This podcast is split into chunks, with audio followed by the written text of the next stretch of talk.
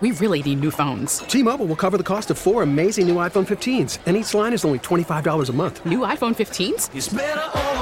Only at T-Mobile get four iPhone 15s on us and four lines for 25 bucks per line per month with eligible trade-in when you switch. Minimum of four lines for $25 per line per month with auto pay discount using debit or bank account. $5 more per line without auto pay, plus taxes and fees. Phone fee at 24 monthly bill credits for all well qualified customers. Contact us before canceling account to continue bill credits or credit stop and balance on required finance agreement due. $35 per line connection charge apply. Ctmobile.com.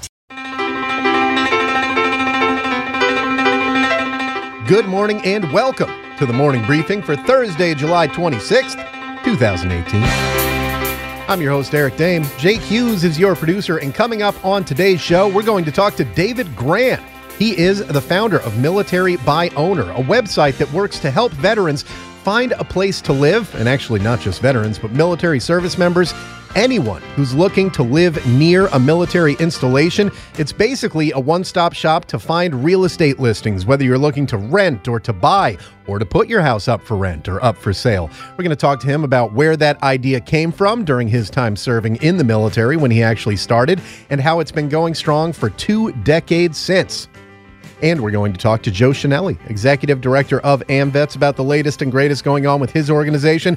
We'll recap their HEAL event that he called in from last Thursday down in Tennessee. And also, of course, talk to him about the confirmation of Robert Wilkie as Secretary of the VA and a number of other issues that are, well, of importance to AMVETS in general. Joe Chenelly, of course, a Marine Corps veteran and, oddly enough, my classmate at the Defense Information School. Joining me now in studio is someone who was not my classmate at the Defense Information School. In fact, when he got there, it was quite a long time after I'd been there because I am old. Please welcome super producer Jake Hughes to the studio. Jake, good morning. How are you today? I'm doing fantastic. Eric, how are you? I'm okay. It was an odd morning, though. I wake up at my normal time, and my wife is not in the bed. My son is, which is not normal, but my wife isn't. So I'm like, oh, I guess she woke up early, I guess, and she's downstairs. Go downstairs. She's not there. The dog is there laying on the couch. She's not. Huh. Maybe she stepped outside for a moment. Went downstairs, looked outside. Her car is there. She's not. Check the places where sometimes she goes for a walk. She's not there. Come back to the house, look around. Turns out that apparently, after my son got into bed, he was kicking and moving and it woke her up. She couldn't get back to sleep. And then she went downstairs for a little bit, came back, and then apparently I was snoring when she came back upstairs. So she moved into our son's bed, and that's where I found her this morning. So I had, I had texted her moments before that, like, Where are you? I'm looking for you, and I can't find you. Then I happened to go upstairs and had the idea to check my son's room, and there she is. And then, How comfortable can a five year old's bed be, though? uh, I think if you're smaller, and she is, uh, Ah. it, it works. For me, I'm pretty sure the thing might collapse underneath my weight. It's one of those ones, it's open underneath. It's like got a play area underneath it, and then there's a ladder he has to climb up to get into bed. So think like a bunk bed, but without the bottom bunk. Right. Um, and I don't, think it's horribly uncomfortable. And I think the fact that she's uh, not too big allows her to, uh, she, she's a small person. She's able to, to sleep in places like that. I thought she might have moved down to the guest room, which is much more comfortable than our son's bed, but you know, just one of those odd things. So I was running a little bit behind this morning. But hey, good news. Look behind you. Yeah, there's no rain right Yeah. now outside. We'll see how long that lasts because I believe there is rain in the forecast for today, but it has just been throughout the East Coast, really, the mid Atlantic region and upwards. It's just been miserable for about a straight week. I mean, the rain started on Saturday, I think it was, and it's now Thursday. This is the longest gap we've had uh, between rain. In, in that time, in that time period of what, six days or whatever. Yep. And it was raining late last night because I had to go out to my car at about midnight last night, and it was raining outside at midnight. So it's what eight o'clock now. So we've had uh, somewhere between eight and less than eight hours of no rain, which I'll take. Of course, people around the country not all dealing with rain. Out in New Mexico, this time of year they tend not to get much rain at all. It's typically about 150, 160 degrees out in New Mexico. And there are 172,000 veterans, give or take, living in New Mexico. Jake, did you know that? I did not know that. Did you know that there are some unique laws in uh, New Mexico, including that it's a misdemeanor to trip a horse, but if the horse gets hurt, gets bumped up to a fourth degree felony? I did not know that. Yeah. And in Las Cruces, New Mexico, it's actually illegal to carry a lunchbox down Main Street. Uh, okay. there are some strange laws in this country. Most of the the horse laws date back to before there were cars. I remember an AFN commercial about uh, how it was illegal to um, have your car on the road when a horse was on the road because it could scare the horse. So what you were required to do by law, there were two possibilities. First step, stop the car, pull over, and cover it with a sheet so that the horse wouldn't be able to see it. And then if that still didn't work, you had to take your car off of the road and dismantle it, take it apart until the horse passed. What? Yeah, it's an AFN commercial. You learn a lot of ridiculous things through AFN commercials, including where the term cup of Joe came from in one of the most ridiculous uh, commercials ever, ever, ever produced by AFN, featuring a Navy chief drinking coffee because that's what Navy chiefs do. Yeah. But the reason we're talking about New Mexico is. You can find out about those laws in Jonathan Kaupanger's latest Benefits in My Backyard segment. And you can also, of course, find out about some of the benefits in New Mexico for veterans living out there right at connectingvets.com. Here's a good one. New Mexico has tax exemption for low and middle income residents with a maximum exemption of $2,500. To qualify, the amount on one of the lines must be equal or less than $36,667,000 if you're single, or 27,500 married filing separately, or 55,000 married filing jointly. Basically, depending on how much you make, you might get a big tax break if you are a veteran. They also have property tax exemptions for veterans with a 100% service connected disability and a legal resident of the state. You may qualify for a complete property tax waiver on your primary residence. Uh, there's also exemption from excise taxes on vehicle purchases or all that stuff for veterans who suffer the loss or complete the loss or complete loss or use of one or more limbs due to military service. So that's an interesting one. You've also got some education benefits. They've got a Vietnam Veteran Scholarship, a Wartime Veteran Scholarship Fund. That one can be used by any veterans who have served in combat since 1990 uh, who have exhausted all their available federal GI benefits. So that's pretty cool because there are some people who are working on degrees that take a longer time to get or go to grad school. And the GI Bill is basically set up to provide you with four years of college. The fact is, there are many degrees and many uh, circumstances that can require you to be there longer than that. Uh, for example, when I was going through school, there I had to go basically one extra semester. It ended up falling under. Uh, I didn't go over on my GI Bill benefits. I have about one semester plus uh, left of benefits remaining. But the reason uh, that I had to go that extra one was I had to meet a minimum requirement of courses taken at that university after going to a community college. I mean, it, it can it can add up. So this wartime veteran scholarship fund out there in New Mexico is for those who have used all their GI Bill benefits. There's a little bit extra to help you continue on if you haven't yet finished your degree. They also have one for the children of deceased veterans between 16 and 26 years old who have a parent who was killed in action or died from wounds incurred in battle. They qualify for a full tuition waiver at any state funded post secondary school, as well as a $150 stipend per semester to be issued to help with books or fees. Hmm, That's, that's a cool. Good one. When you're applying for a state job in New Mexico, there's also a benefit here where veterans, as they do in most states, get preference points. They may be applied if you have an honorable discharge. You have to provide your DD 214 and or your VA disability determination letter at the time of application. So 10 points given to veterans with a service connected disability, 5 points given to all eligible veterans. So that's pretty big when you're looking for a job in the state there, whether it is uh, you know state police, whether it's working for the government, whatever it may be. Uh, you know, one one industry that's certainly not going away anytime soon is the government. So Yeah. there's always going to be jobs there for people to do. They have support centers for families like their Veterans Integration Centers, which provide temporary services to low income veteran families. Also, the New Mexico Utility and Energy Assistance Program. So, if you're struggling with the bills and you're a veteran, they'll be able to help you out.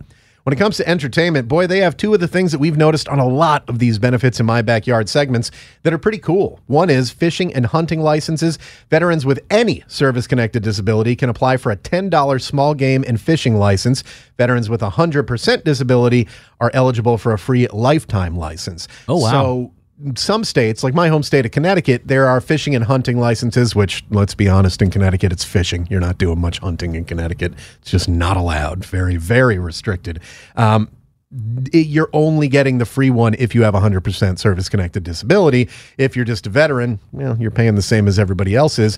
When it comes to New Mexico, veterans with any service connected disability, whether it's 5% or 95%, you can apply for a $10 small game and fishing license. And if you hit that 100% service connected rating, free lifetime license. You're eligible for it. Also, admission to state parks for veterans with a 50% or higher service connected disability. You qualify for a free state monument and museum pass. They do have veterans' homes out there as well. Eligibility requirements include honorable discharge, at least 90 days on active duty. Also, Gold Star parents and veteran spouses are eligible for admission. There are also cemetery and burial benefits that are available in pretty much every state. Uh, and you can go to connectingvets.com and read all about it and find links, more importantly, to each and every one of those things on there. We just talked about the educational benefits that they offer in New Mexico. There are educational benefits for veterans in just about every state out there. I think in each one that have been profiled in the benefits in my backyard segment. But those GI Bill benefits are about to change on the national level for Ah, everybody. yes. We've talked about this. We talked with Hill Vets last week about it, as well as IAVA. A lot of people very upset about these changes, and the VSOs, including IAVA and others, are looking to uh, call on Congress and lawmakers to stop this because what's happening is the Department of Defense is going to reverse a very recent change to the GI Bill. So this forever GI Bill allows you to transfer your GI Bill benefits to your children, your dependents, your spouse anytime. Basically, if you like, if I've I've finished up my uh, college, uh, I'm never going back and sitting in a classroom again. Is my plan as it stands now. I still have like a semester left on my GI Bill benefits. I'd be able to allow my son to use that or my wife, although she's already got her MBA, so I can't imagine unless she's going for a doctorate, which I don't think she wants to do. Uh, I could transfer it to my son. Well, this new DoD policy, which goes into effect next year, would allow service members with at least six, but no more than 16 years of service to transfer their post 9 11 GI Bill to their children and spouses. Okay, that minimum of six, I can understand that. They want you to serve a specific amount of time to be eligible to uh, take advantage of this aspect of the GI Bill to transfer it to your children. The problem that's sticking out to most people is that 16 year maximum. What this is saying is if you do 16 years or more, so if you retire, essentially, there aren't many people doing 16 years, being four years away from retirement and going, meh, I'm done with it. I'm going to get out. Uh, it does happen occasionally, and we can talk about what happened to me, for example, of why I got to 13 years and then got out, not of my own choice or volition.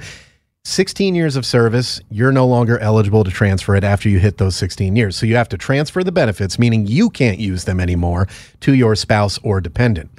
The reason that the Department of Defense is saying this, and I still have questions over why DOD is able to make a decision on a veteran benefit, it doesn't seem like uh, something that they should be able to do because it's not in their wheelhouse. It's not their area of concern typically they're saying that it's not uh, that it's a recruiting tool is basically what it is. They're saying that the gi bill is a recruiting tool to them and not much more and that they're essentially losing money on it for people who retire because all they're trying to use it for is get people into the military. And then when people retire well who cares about them? They've already got them See what this is? This is the same thing I talk about talk about a lot.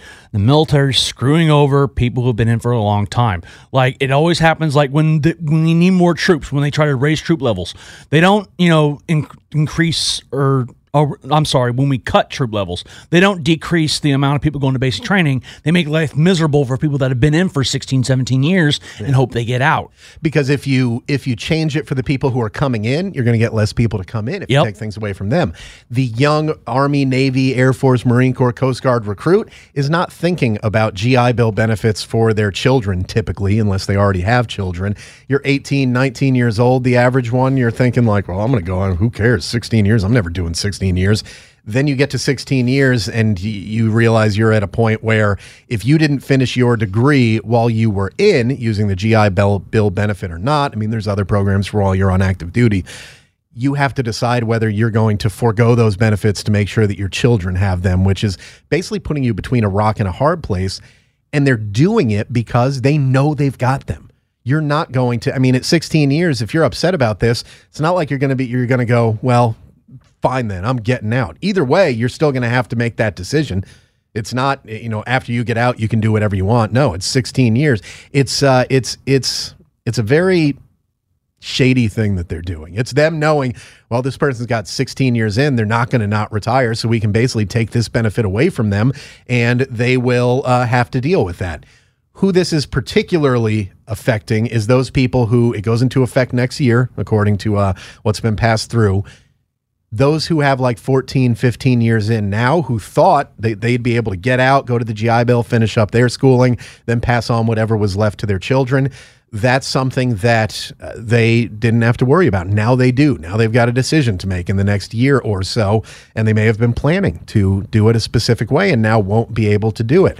Then you have the other people like me, like I was. I was in for 13 years. I was planning on doing 20. The Navy decided to cut 60,000 individuals, and hey, I was one of those 60,000. They did offer me a cross rating going and doing another job, uh, despite the fact that I, you know, I personally think I was one of the best people who did my job in the Navy. Uh, didn't matter. Sailor of the Year on my ship was forced out under the same program. Um, didn't want to switch rates or anything like that. I was at 13 years in. Three years later, uh, I, I did have a child, but if I didn't have any children, when I was so let's say you're in you you're not married you've not got a family you do 20 years you retire this wasn't a concern to you you don't have kids then you fall in love you get married and have a kid guess what you'll never be able to transfer those benefits to that kid. Doesn't matter that they weren't around, so it wasn't something that you had to think of then. The military and the DoD here are basically. I think this is a. Uh, it's a bad decision. I think it's it's money based and nothing else. Uh, they're worried about the cost of you know these people who who go in and don't use the GI Bill. For example, Jake, you haven't used any of your GI Bill benefits, right? Nope. There you go. Not yet. So they're they're thinking, well, if if Jake gets married and has a kid, Jake may never go to college. His kids might though, and then we'll have to pay for them. So he might have, you know, skipped by on Jake not using the GI Bill benefits, but then he'll be able to give them to his kid, and we're still paying out.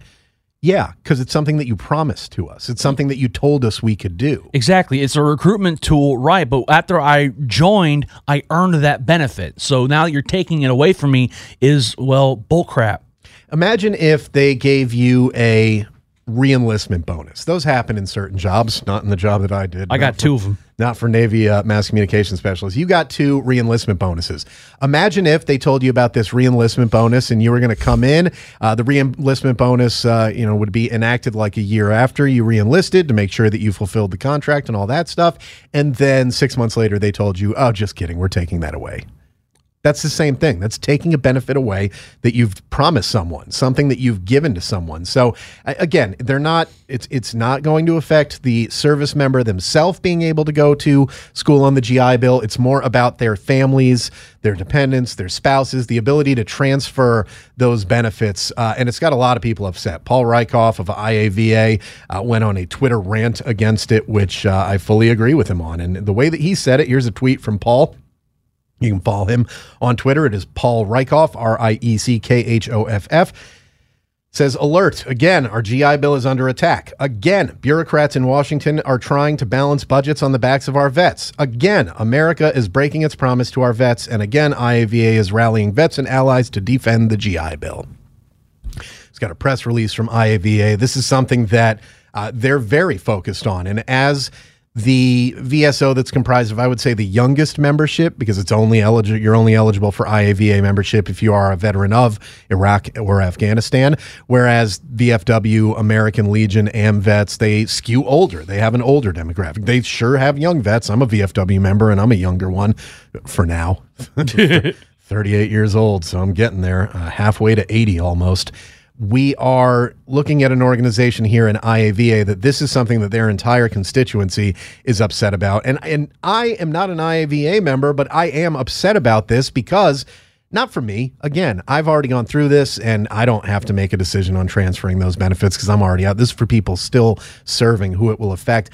I see how this could negatively impact someone like me who had children later on in life and how you could have a child you could fall in love at the 16 year mark in the military have a kid a year or two later and that kid will never be eligible for your gi bill benefits There are no exceptions that we've seen in this legislation, or not even legislation, just a, a change. Just DOD is making it. No one needs to approve it, apparently. It's just DOD says it is. So there it goes. Uh, you can find out more about that by clicking on connectingvets.com, reading the story that our own Kayla Jackson put up there uh, with Aw. VSOs. Sorry, I'm sorry. This is completely wrong, but I just saw a three-legged dog walk by. Oh. it was hopping and hipping and hopping. There's a window was- behind me, and Jake isn't paying attention to what I'm doing. So we have, uh, you know, all those things to talk about. Also, have a horrible story here to talk about out in San Diego of a slain United States Navy corpsman. 24 year old corpsman Devin Rideout was murdered by a man who it turns out is a Marine Corps deserter and diagnosed schizophrenic.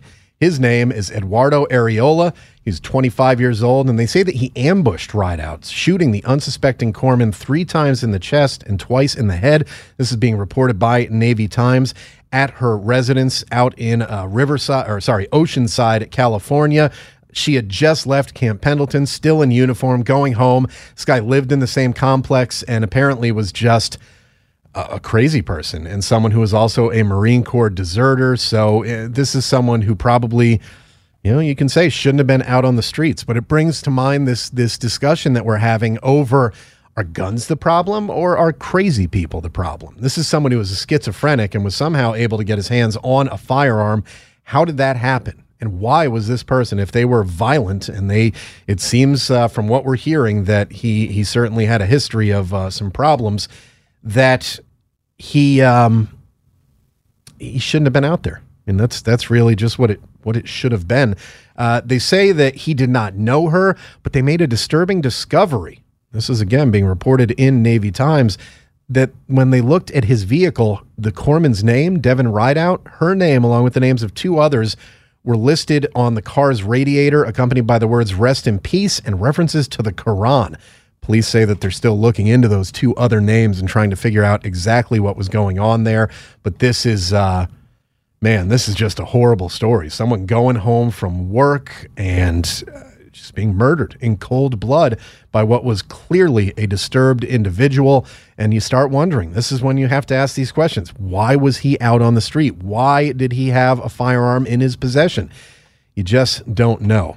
HM3 Rideout had been in the Navy since February 13, stationed at Naval Hospital Camp Pendleton since November of 2017, following stints at Naval Station Norfolk, Virginia, and Naval Medical Center Portsmouth, also in Virginia. A statement from Navy Medicine West says, We are all deeply saddened by the tragic loss of Petty Officer Rideout.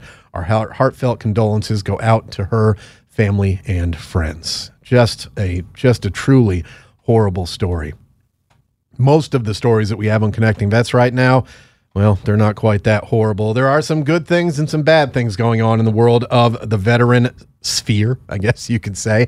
And you can find out all about them at connectingvets.com. And again, follow us on social media where we are at Connecting Vets on Facebook, Twitter, Instagram, and YouTube. We've got some interesting stories at the top of our docket there on connectingvets.com. American Indian veterans getting the VA's ear finally. The illegal immigrant who was held after delivering pizza to an army base in Brooklyn has been released after a judge apparently felt that the rules that he broke in coming into this country don't matter. We've got one about President Trump speaking at the VFW National Convention with some remarks that some people felt were a little bit too political, and also some remarks attacking the media where you've got people uh, looking at those in different ways. Tomorrow, we're going to have Leo Shane from Military Times in studio with us. We'll talk to him about that. He covers that and so much more. He wasn't out there at the uh, VFW convention in Kansas City, but he certainly was aware of it and covering it. They were streaming it online. We're going to talk to him about his thoughts on that as one of the one of those media members who governs veterans issues.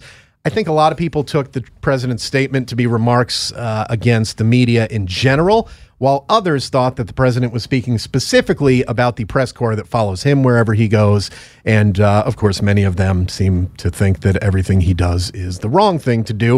Uh, I think I fall in more into the camp of the latter, that that's who he was talking about. But, you know, when you're the president and you've got a microphone in front of you, people are going to take your words uh, to mean what they want them to mean. And Yep. it's it's started a discussion, Jake, between uh, a lot of people about, you know, well, surprise, surprise, what they like or don't like about the current administration. I've also got a feature on a very interesting unit the U.S. Army's only all Mexican American infantry unit to see action in World War II. And another groundbreaking thing 70 plus years later, a black female pilot who made history in the Alabama National Guard. How did she make history? Well, She's the first black female pilot in the hmm. Alabama National Guard history. You can go check out that and so much more at connectingvets.com. Still to come on today's show, we're going to talk to Dave Gran. He is the founder of Military by Owner. It's a website that basically works to provide information and listings of real estate for people looking to move into the vicinity of military installations. Let's say you're uh, taking orders down to Fort Hood, where Jake spent some time in Texas, and you're not going to be living on base. You want to look out in town. You don't want to live in a hotel for a few weeks after you get there. Military by Owner gives you an idea of what's available, gives you the prices, all that stuff. Uh, we're going to talk to Dave about where that idea came from while he was serving in the Marine Corps. But before that, we're going to talk to another Marine. Joe Chenelly, Executive Director of AMVETS, is in studio. We'll talk to him about everything that's going on with his organization in just a moment. Morning briefing, back after this. We're CBS Radio's ConnectingVets.com. Connecting vets every day. Online and all over social media Facebook, YouTube, Instagram, and Twitter at Connecting Vets.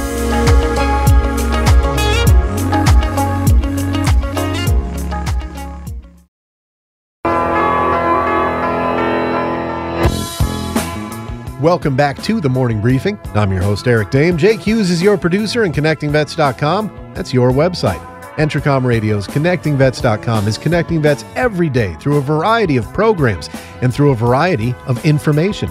Yeah, we've got great audio like this show and the Vet Story podcast, but we've got a lot more than that. We've got video.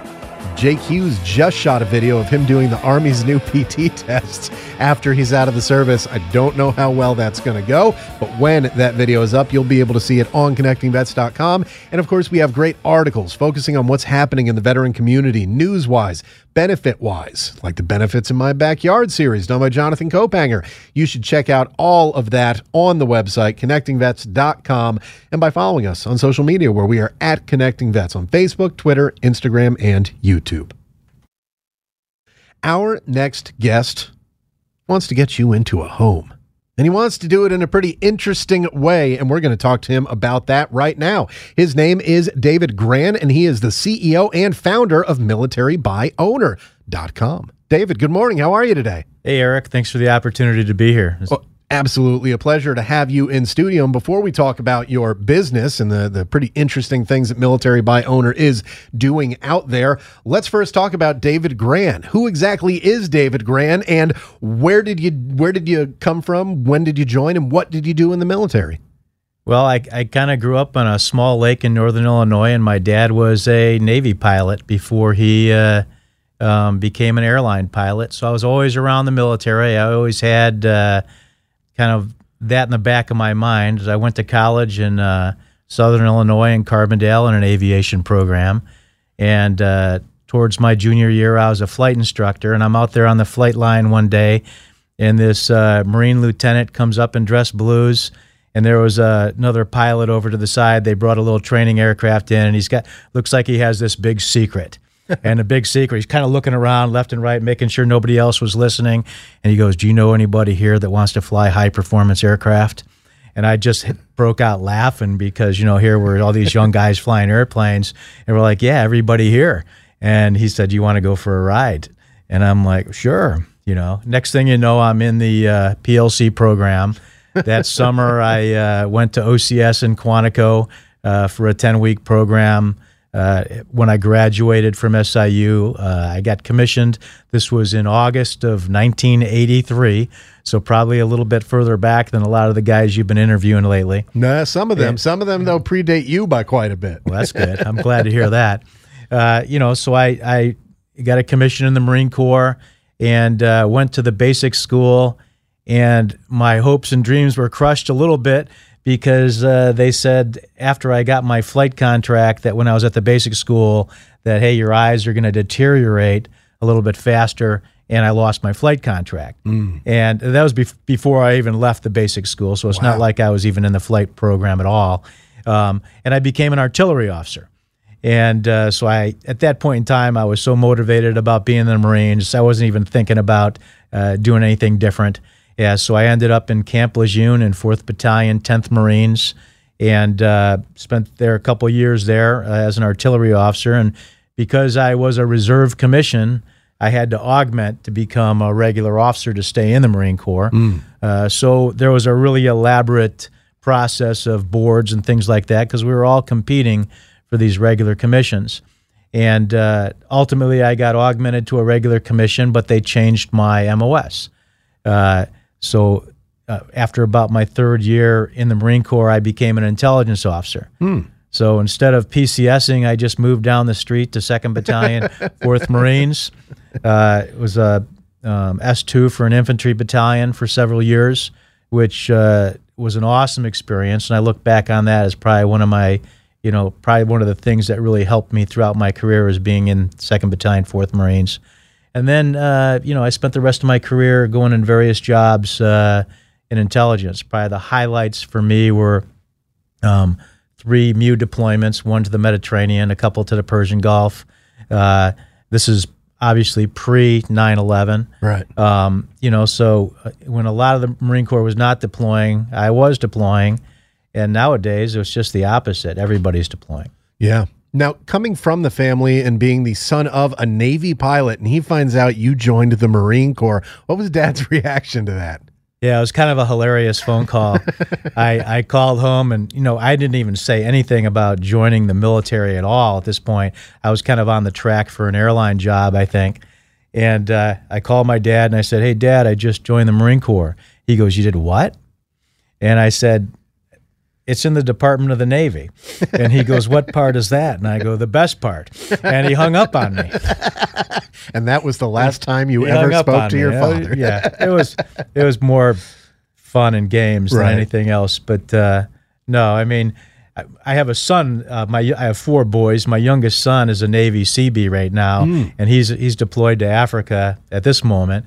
And you know, so my wife's my wife's father was a uh, boiler tech in the Navy uh, during World War II. My dad was a Navy pilot. Uh, my youngest son is a Navy Seabee. Apparently, I'm the only Marine in the family. Yeah. So what, what was wrong with you? I mean, what's wrong with them? no, see, as a Navy veteran, I'm fully on their side. What was wrong with you? There must have been some high tension power lines around or Yeah, something. maybe. I don't know.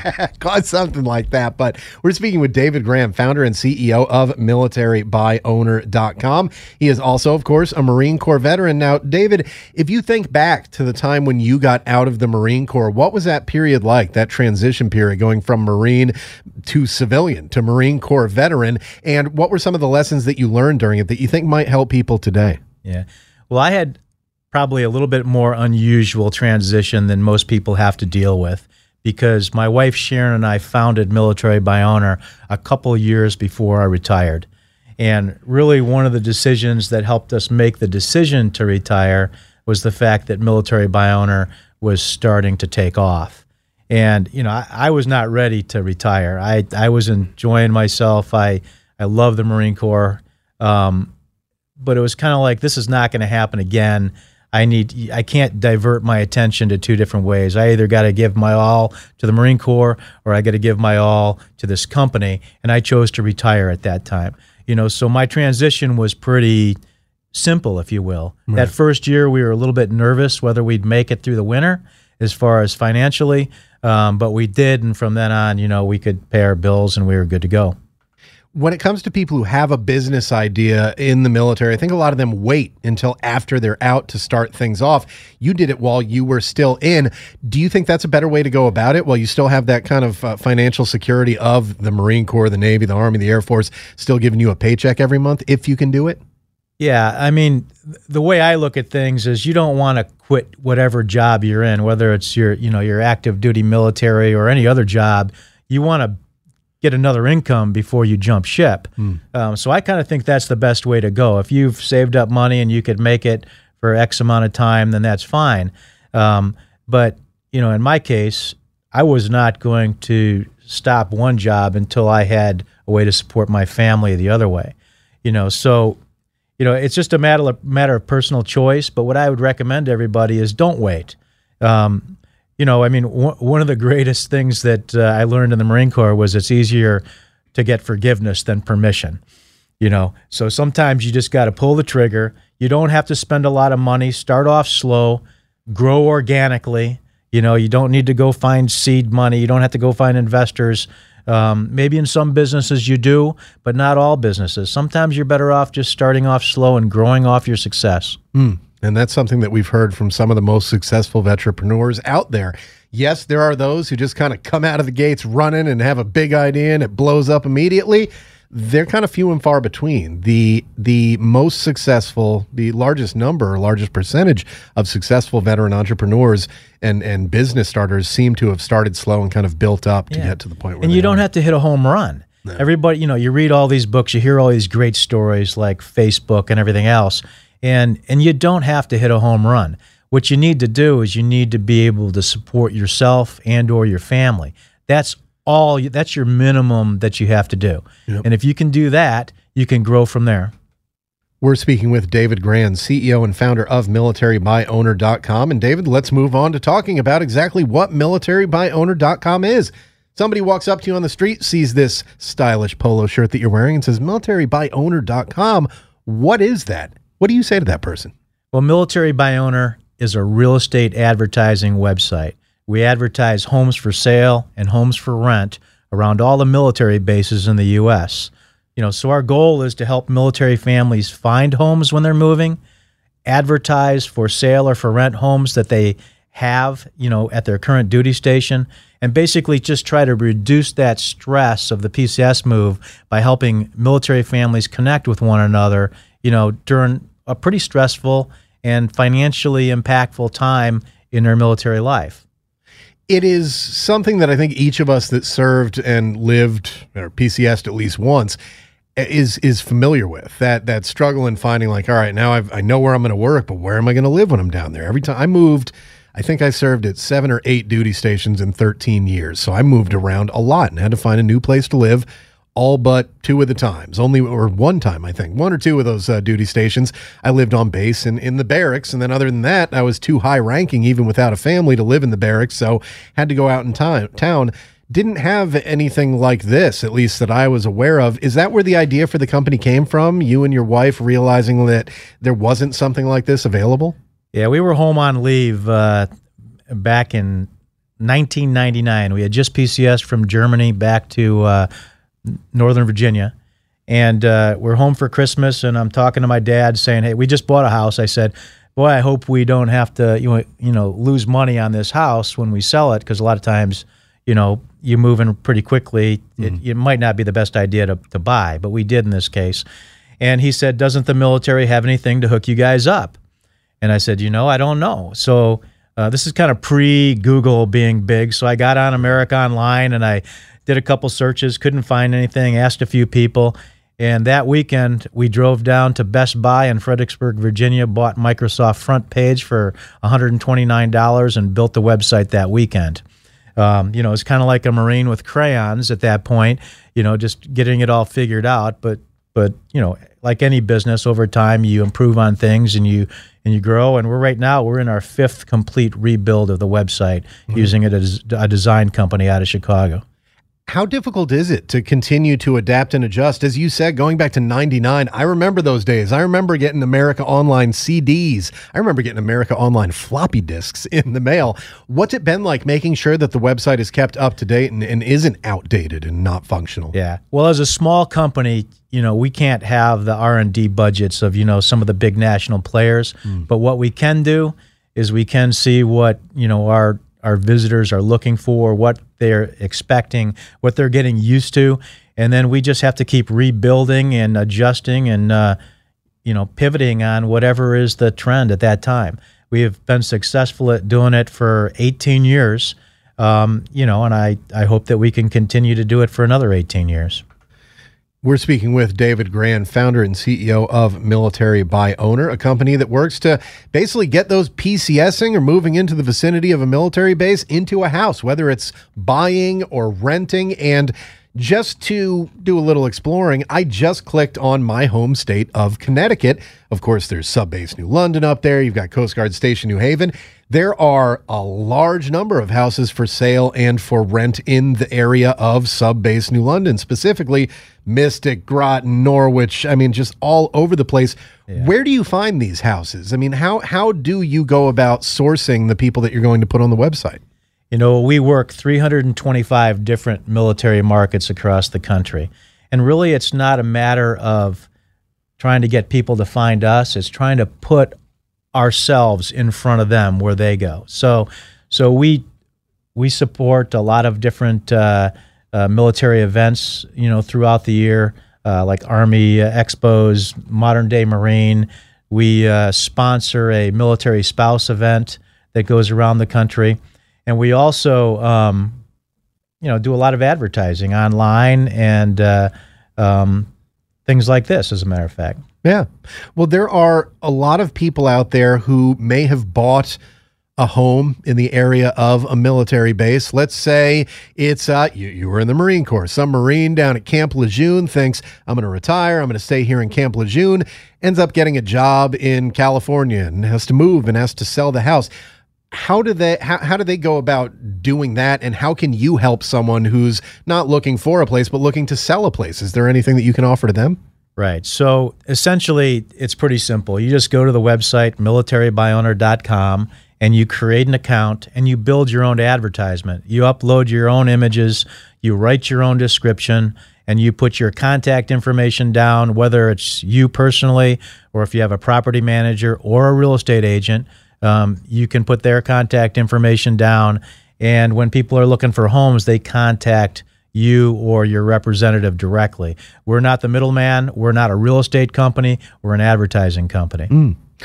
And through that, I'm sure that you've had uh, some some things that have changed over the years. As far as as you already said, the website has had to change. You're in. You've gone through several iterations of the website. When it comes to real estate, what have you noticed? As far as you know, are there more people looking to rent these days? More people looking to buy? More people looking to sell? What are, what are you finding? Well, it's really market dependent. Mm. You know, like okay, so I'm th- trying to think of a place in the Navy where you've been. Let's well, let's just say maybe you don't want to live out in the desert, so a lot of people maybe they don't buy a house like out in the desert. Yeah. You know, or or they're not planning on going back there to retire. But a lot of people will buy a home, say in Northern Virginia or by Eglin Air Force Base in Florida or Pensacola because they want to go back there someday. So some of that is driven by not the market, but by where they want to go back to. Mm. Um, other parts of it, though, are driven by the market. And some areas, uh, you know, the trends are just that it makes more sense to buy or it makes more sense to rent. Another piece is deploying. In our family, uh, when I was going to deploy a lot, we lived on base. Uh, when I was not going to deploy a lot, we either rented or we bought, and the purchase decision was based more on economics. Mm. You, you know, when you go into a situation in the military, when you got a future set of PCS orders, you got to have an exit strategy for that house if you're going to buy. Think about your exit strategy before you go buy your dream house. Like in three years, am I going to be able to sell this house? Mm. And if you think you can't sell it, then you got to say, okay, will I be able to rent it? And if you don't think you could rent it because of whatever reason, then you probably should rent yourself or live on base. Yeah. You know, so you just, I, what I would recommend to everybody is number one, uh, make sure you know your exit strategy before you buy. And number two is if you do buy, consider buying the smallest house in the best neighborhood that you feel comfortable in because by getting that price point down when you do decide to sell it or rent it you've just opened up the spectrum of the people who can afford it and that's going to make it a lot easier for you on the way out we're speaking with David Gran. He is the founder and CEO of Military by Owner. You can find out more about them by visiting their website, militarybyowner.com. Is it still growing, the company, as far as the locations? Or are you guys pretty set in where you are? I'm sure there are locations military installations that you, you haven't really expanded to just yet. Yeah. What do you see as the future of the company?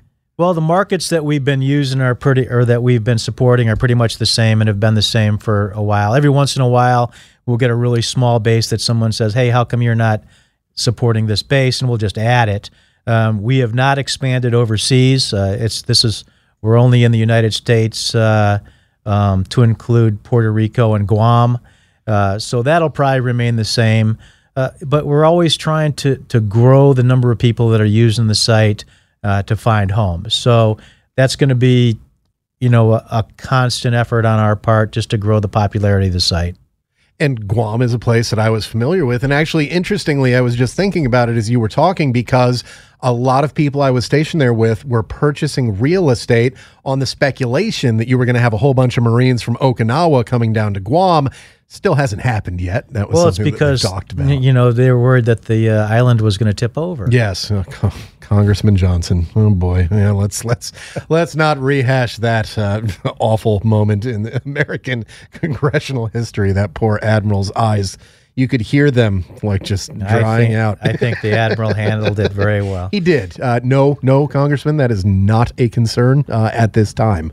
He did leave it open for possibilities, so maybe they know something we don't. But when it comes to looking for uh, rental units, particularly, what are some of the things that people should keep an eye out for? And does Military by Owner do anything to vet the uh, the the houses that are available for rent? Do you have any way to know, like, hey, are these legit pictures, or are these pictures of what the house looked like ten years ago? Yeah. No, we, we don't vet the advertisements on there, but we do have an, a pretty aggressive uh, policy for dealing with uh, violations of our terms of use.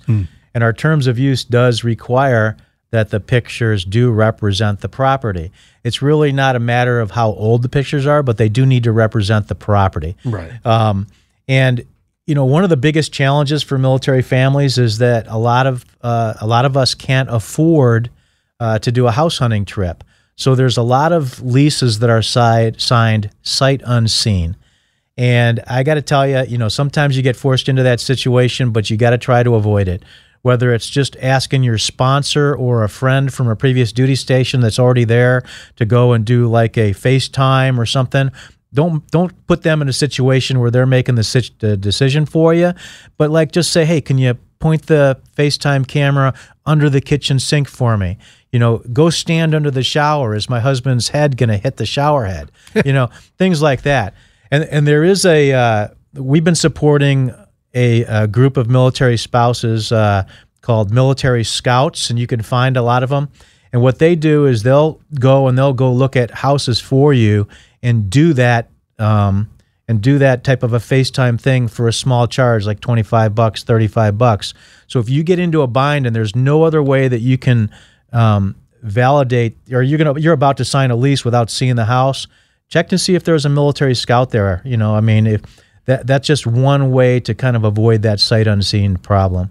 it is something that you know you can struggle with because when you PCS, you'd rather not be living out of a hotel for an extended period of time. Although that often is the case with people. If you don't have the opportunity to go down there, you have two choices: one, live in a hotel for an extended period of time, or two, as you said, sight unseen, sign a lease. You know, maybe you're lucky enough to have a friend down there, but there are programs like you said, like Military Scout, that will help people out with that. Um, when it comes to renting of renting a house for people who are moving into a new area, don't know the area that well, how would you recommend they go about trying to find out as much as they can about the area? Well, you know, there's, you know, on Military by we have a lot of different uh, resources for the areas where um, you can get some basic information. And then there's a couple bases that we've written uh, ebooks on that give you a lot more. But, you know, on the internet now, you can find out just about anything, you know. So, you know, one of the biggest things that people try to identify, eh, particularly with school age kids, are, you know, what are the schools and, and, uh, what are the reputations of the schools? And you know there's different grading services out there that say how one school performs against another. Um, you know that should be probably one of your first concerns if you have kids. But you know there's different things like walkability scores and things like that. How close are you to number one the base? What's the commute like? For instance here in northern virginia um, the commute is terrible. You know if you're going north on 95 you're going to get stuck you know so sometimes you look at things like reverse commutes. And if you get talk to people and do a little searching and get that information you're going to be way ahead of the game really a lot of great information available through militarybyowner.com going to the website. You can click around and and see a lot of things. There's resources. It also looks like you have links for people to find out more information about va loans and things like that. Uh, military by owner certainly has a lot available for uh, those who are looking to pcs or looking for some place to live. And that's that's an important part of life. We've been speaking with David Gran, founder and CEO of Military by Owner. And David, if people want to find out more about the website, if they want to reach out and maybe put a listing on there or find out uh, where you might have listings, how do they go about doing that?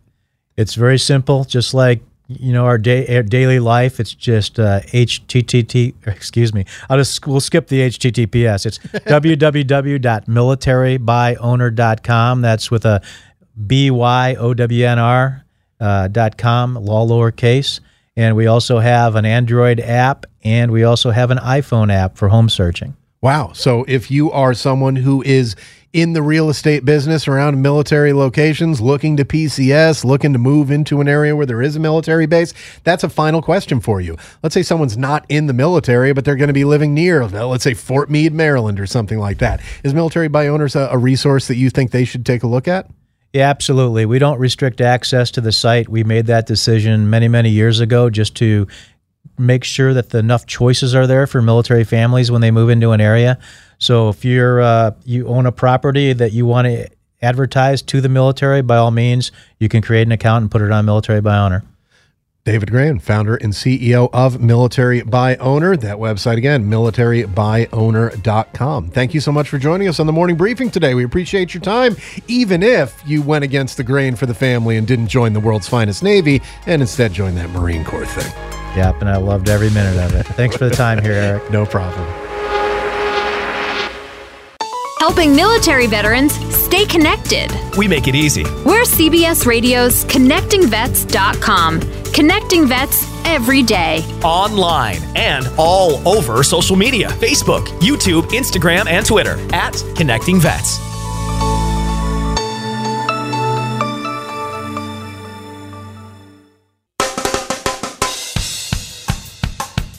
Welcome back to the morning briefing, Thursday edition. I'm your host, Eric Dehm. Jake Hughes is your producer, and ConnectingVets.com, that's your website.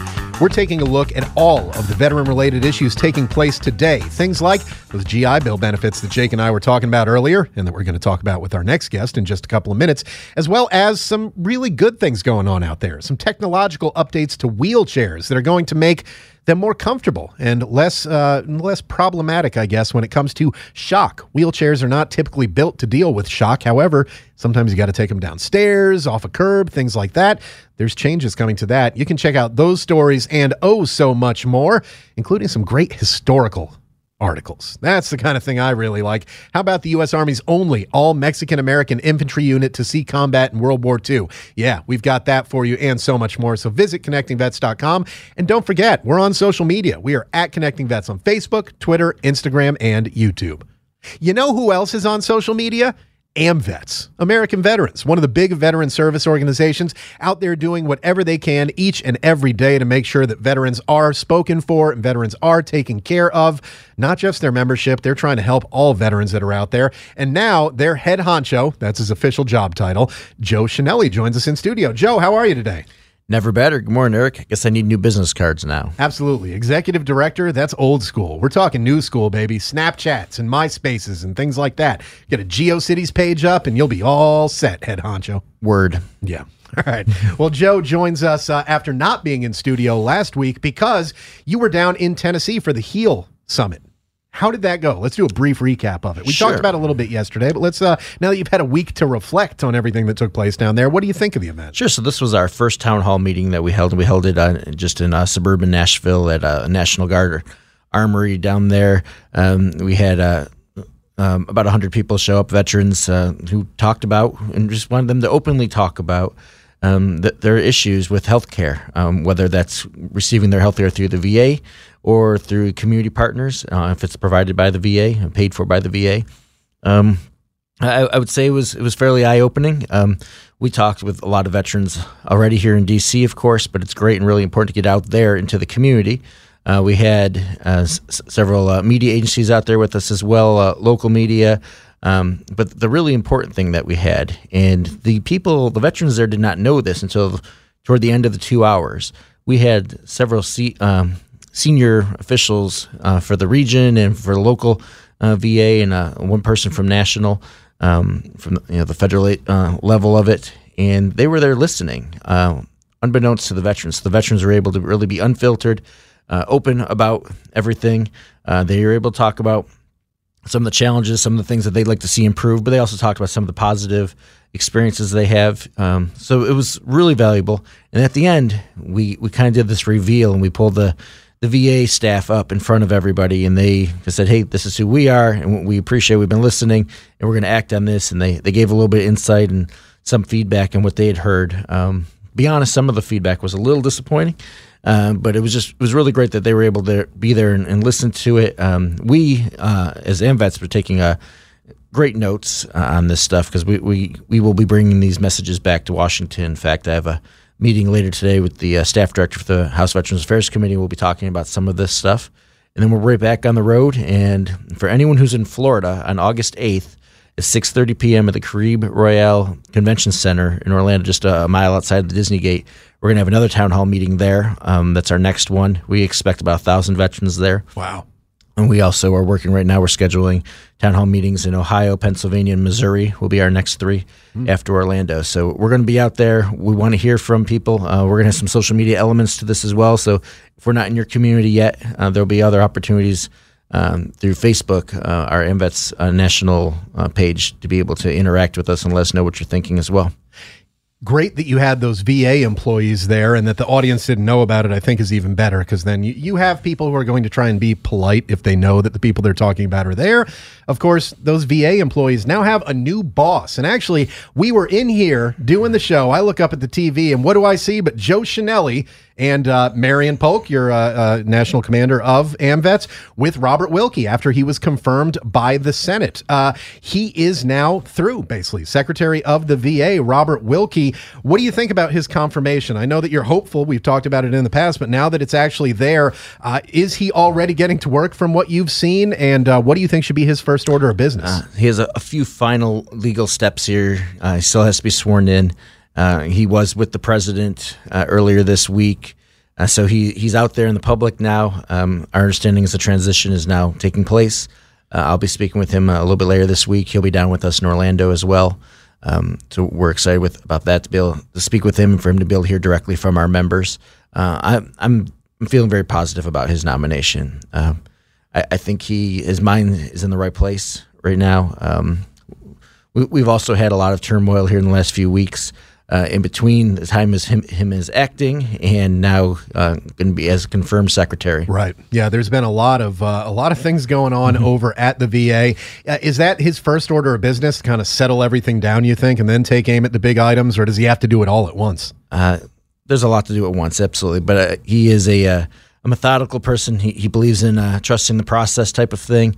Uh, I believe the first thing he's going to do is come in here and build his team out, um, bring in exactly who he wants.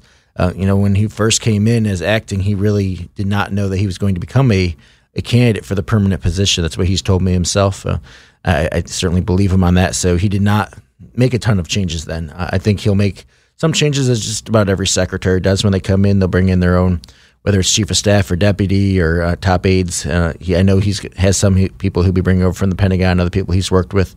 Uh, a difference between him and say uh, Secretary Shulkin is that Robert Wilkie has worked in this city uh, yeah. for a while, so he knows people. He has a good network. He has people he can trust and people he knows are capable. Yeah, and and also interesting though. I want to get your take on this. The acting secretary over there right now, O'Rourke. Uh, there were some people in fairly high positions that were essentially let go at the VA over the last few weeks.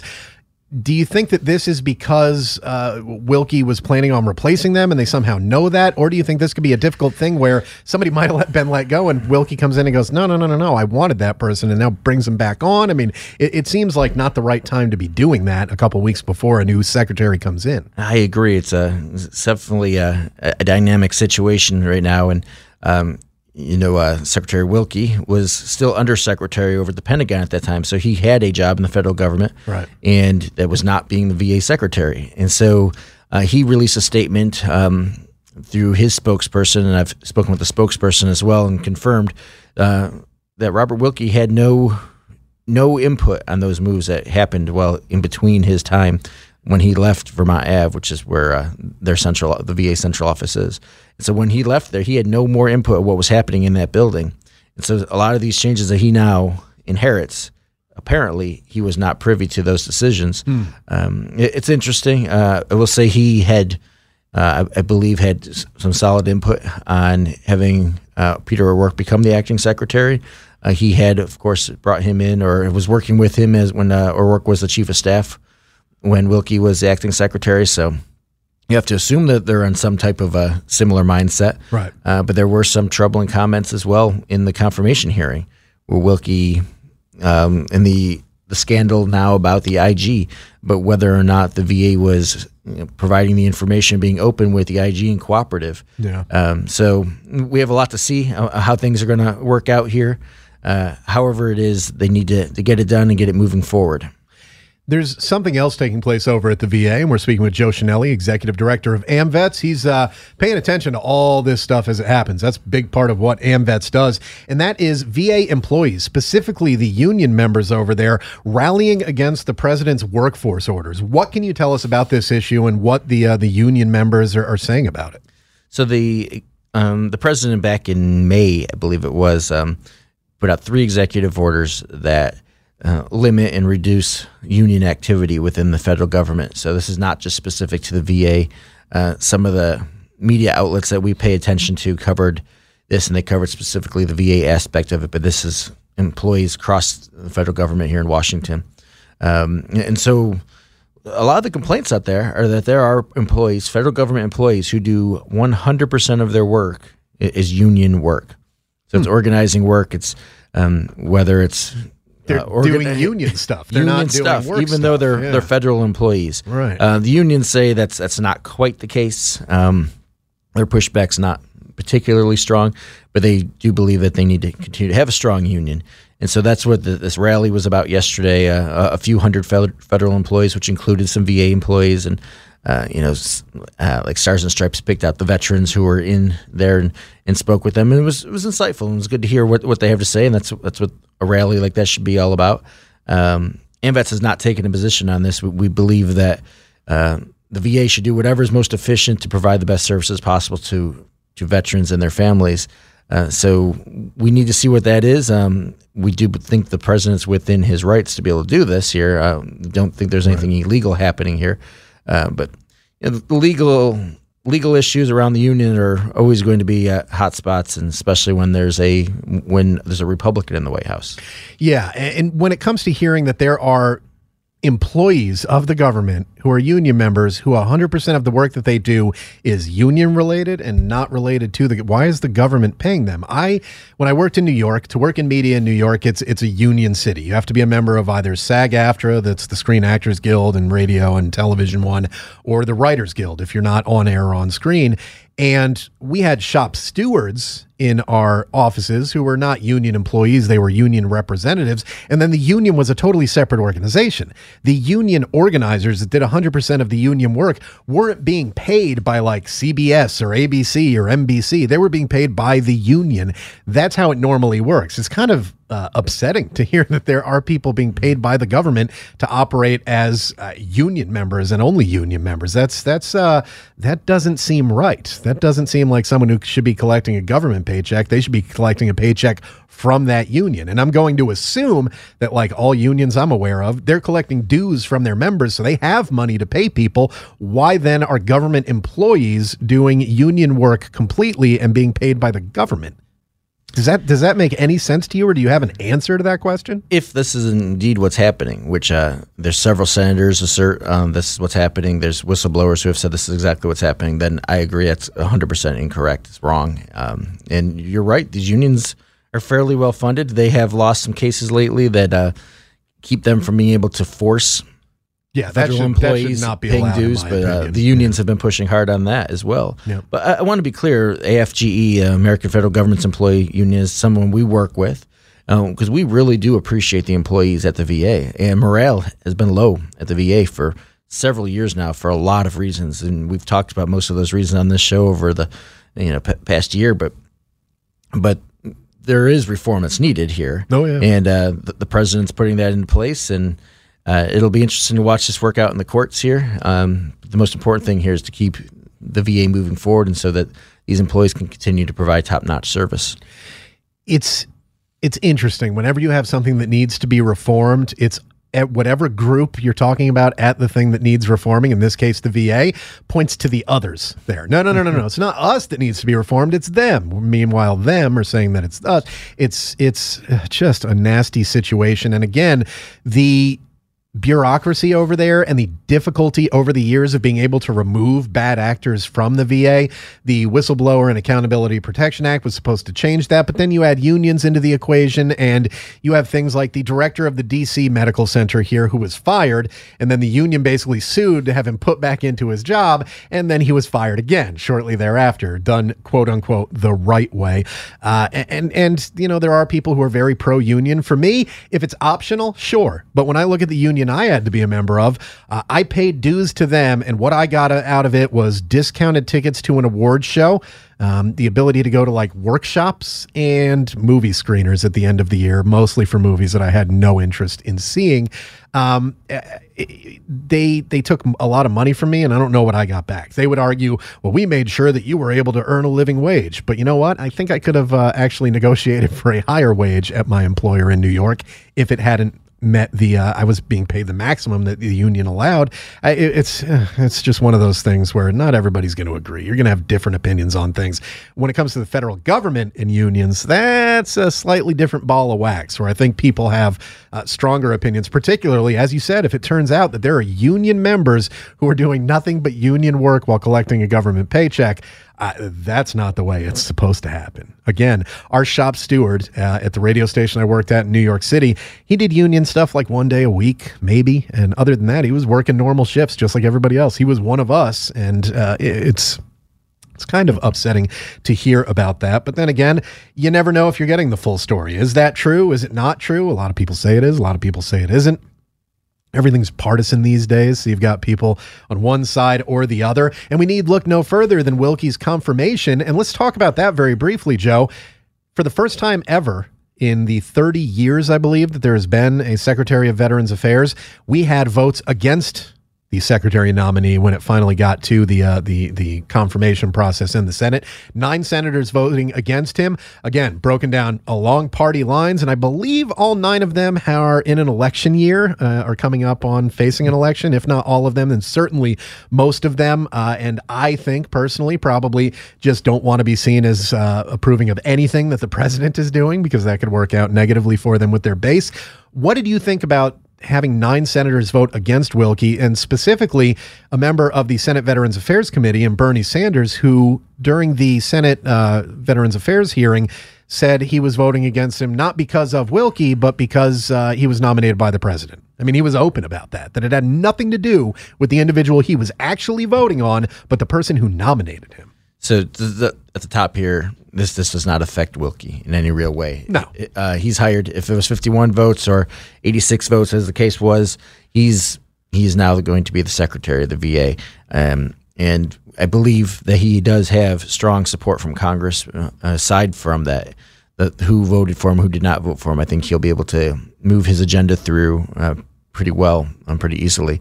Uh, you're right. Bernie Sanders, uh, Senator Sanders, was the one and only senator who actually spoke up and uh, was able to say why he was voting against uh, the secretary. And he said he was not actually voting against Wilkie. He was voting, as you said, he was voting against the Trump pick because a lot of what President Trump talks about uh, in the VA can be construed as, um, in, in a way, he says uh, at, times does sound like he's talking about privatization. He's talking about uh, allowing unfettered choice, which would completely degrade the VA.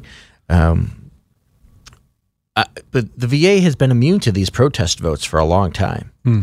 Uh, I mean, pretty much forever, in, in fact. So it, it is disappointing if that's the, the sole reason that someone's voting against Wilkie was because of who nominated him, because that's not what the vote's actually about.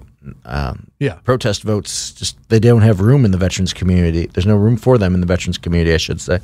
Um, but again, th- I think uh, Senator or uh, Secretary Wilkie is going to be able to move on from this pretty quickly, and uh, it's unfortunate for him because I think he's a, r- a really highly qualified candidate. I think he's one of the more highly qualified candidates we've had in a while, uh, and I, I think he, I think he's going to do a great job.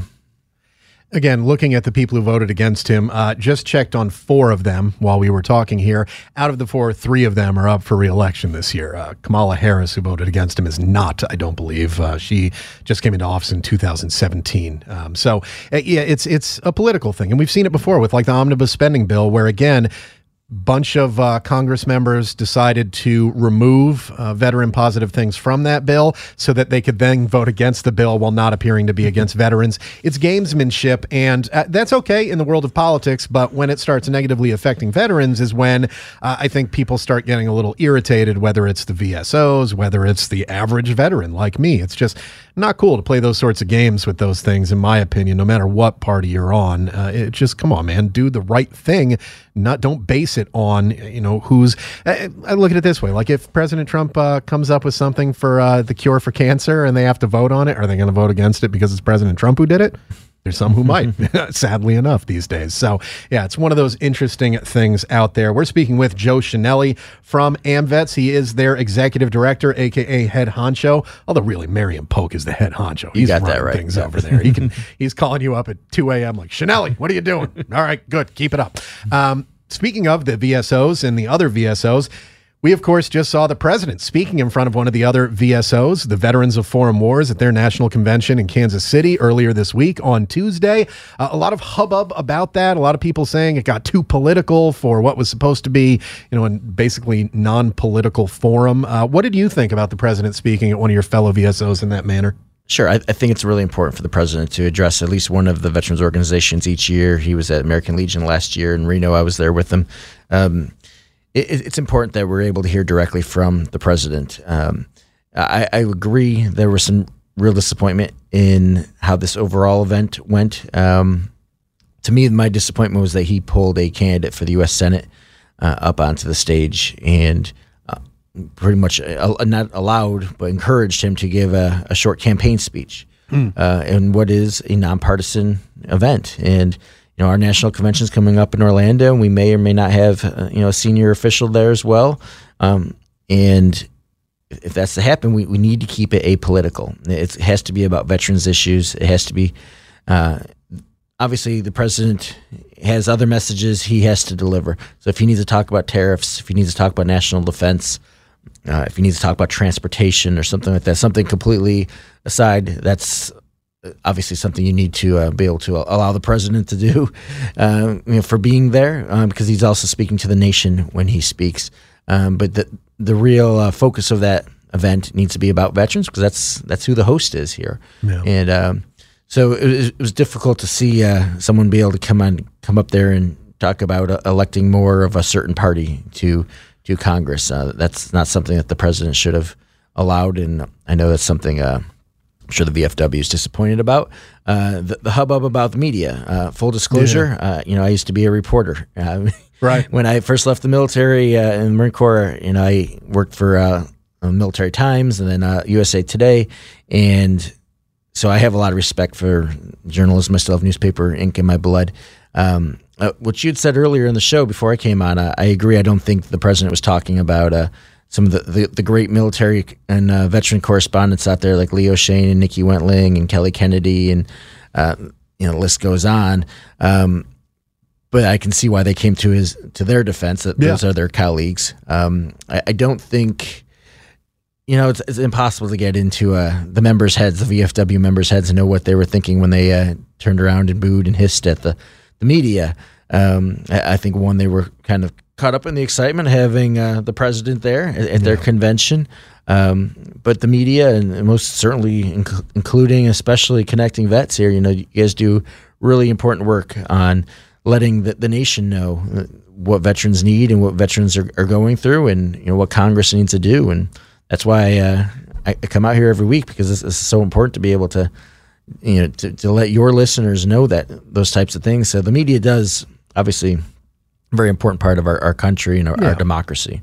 And there are uh, people doing great work out there, and but let's also not kid ourselves. There are members of the media out there who are doing grandstanding look at me stuff and using the current political climate to further their own uh, image and all that th- all that stuff. And I, I, don't care for that from some people doing it. And uh, again when I looked at it uh, from my perspective I thought he was speaking mostly to the White House press corps the people that follow him around every day and are peppering him with questions and writing uh, you know basically everything about him is negative I didn't see it as an attack on those who cover the veteran industry uh, I could see though how that that kind of solidarity with uh, all those in the community of journalism uh, would come together there. I think that most journalists out there, particularly the people you were talking about, when you're talking about like Nikki and Leo and Kennedy or and Kelly, I don't know why I'm using her last name. When you're talking about them, they're willing, uh, in most cases, to take in both sides and look at both sides. And in the veteran community, you kind of have to, because one thing that I've had people who are not very clued into the veteran community talk to me about, including a very famous comedian who was in here not too long ago, and uh, you know spoke to him for a little bit. He was visiting one of the other stations. He said, "Oh, you guys are veterans. You must really hate the president." Huh? I was like, "Actually, he's got a lot of support in the military and veteran community, and that's something that uh, I think a lot of people don't." Understand, maybe don't want to understand that his ratings within the uh, the military and the veteran community. You can look at a recent Military Times poll that came out late last year. Uh, it's better than it is in most other communities in the country. So it wasn't that surprising to me to see the uh, the VFW membership there do that. Uh, although, as you said, kind of uh, disappointing for the the forum. That's not what the VFW convention is supposed to be about.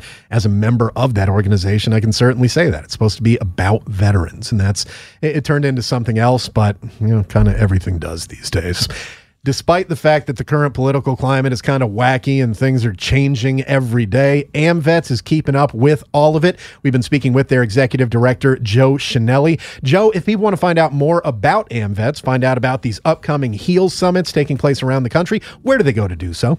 Yeah, please find us at amvets.org. Uh, we're on all the social media networks at AMVETS, AMVETS HQ. Um, we're going to have a lot of live feeds coming uh, from Orlando uh, on our Facebook page, so love to see you there. You've been listening to the Morning Briefing Thursday edition. Coming up on the Friday edition, we've got Leo Shane from Military Times. He's going to be in studio, and we're going to speak to a representative from the VFW. I'm not 100% sure who it's going to be just yet, but we'll talk more about their national conference out in Kansas City. Hope you have a great day. Replay of this show coming up 11 a.m., 4 p.m., and we'll be back tomorrow morning. See you then helping military veterans stay connected. We make it easy. We are CBS Radio's ConnectingVets.com, connecting vets every day. Online and all over social media Facebook, YouTube, Instagram, and Twitter at Connecting Vets.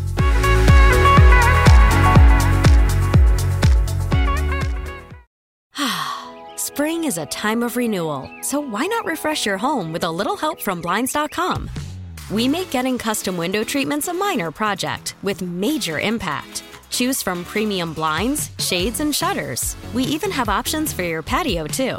Blinds.com invented a better way to shop for custom window treatments. There's no pushy salespeople in your home or inflated showroom prices. Our design experts can help you find the perfect window treatments on your schedule. We'll even send free samples directly to you. Plus, we can handle the measuring and installation for you. Unlimited window treatments installed for just one low cost. And with Blinds.com, you'll always get transparent pricing, no hidden fees. Our free shipping and 100% satisfaction guarantee can put the spring back into your step and into your home, too. Shop Blinds.com right now and save up to 45%. Up to 45% off for a limited time at Blinds.com. Blinds.com. Rules and restrictions may apply.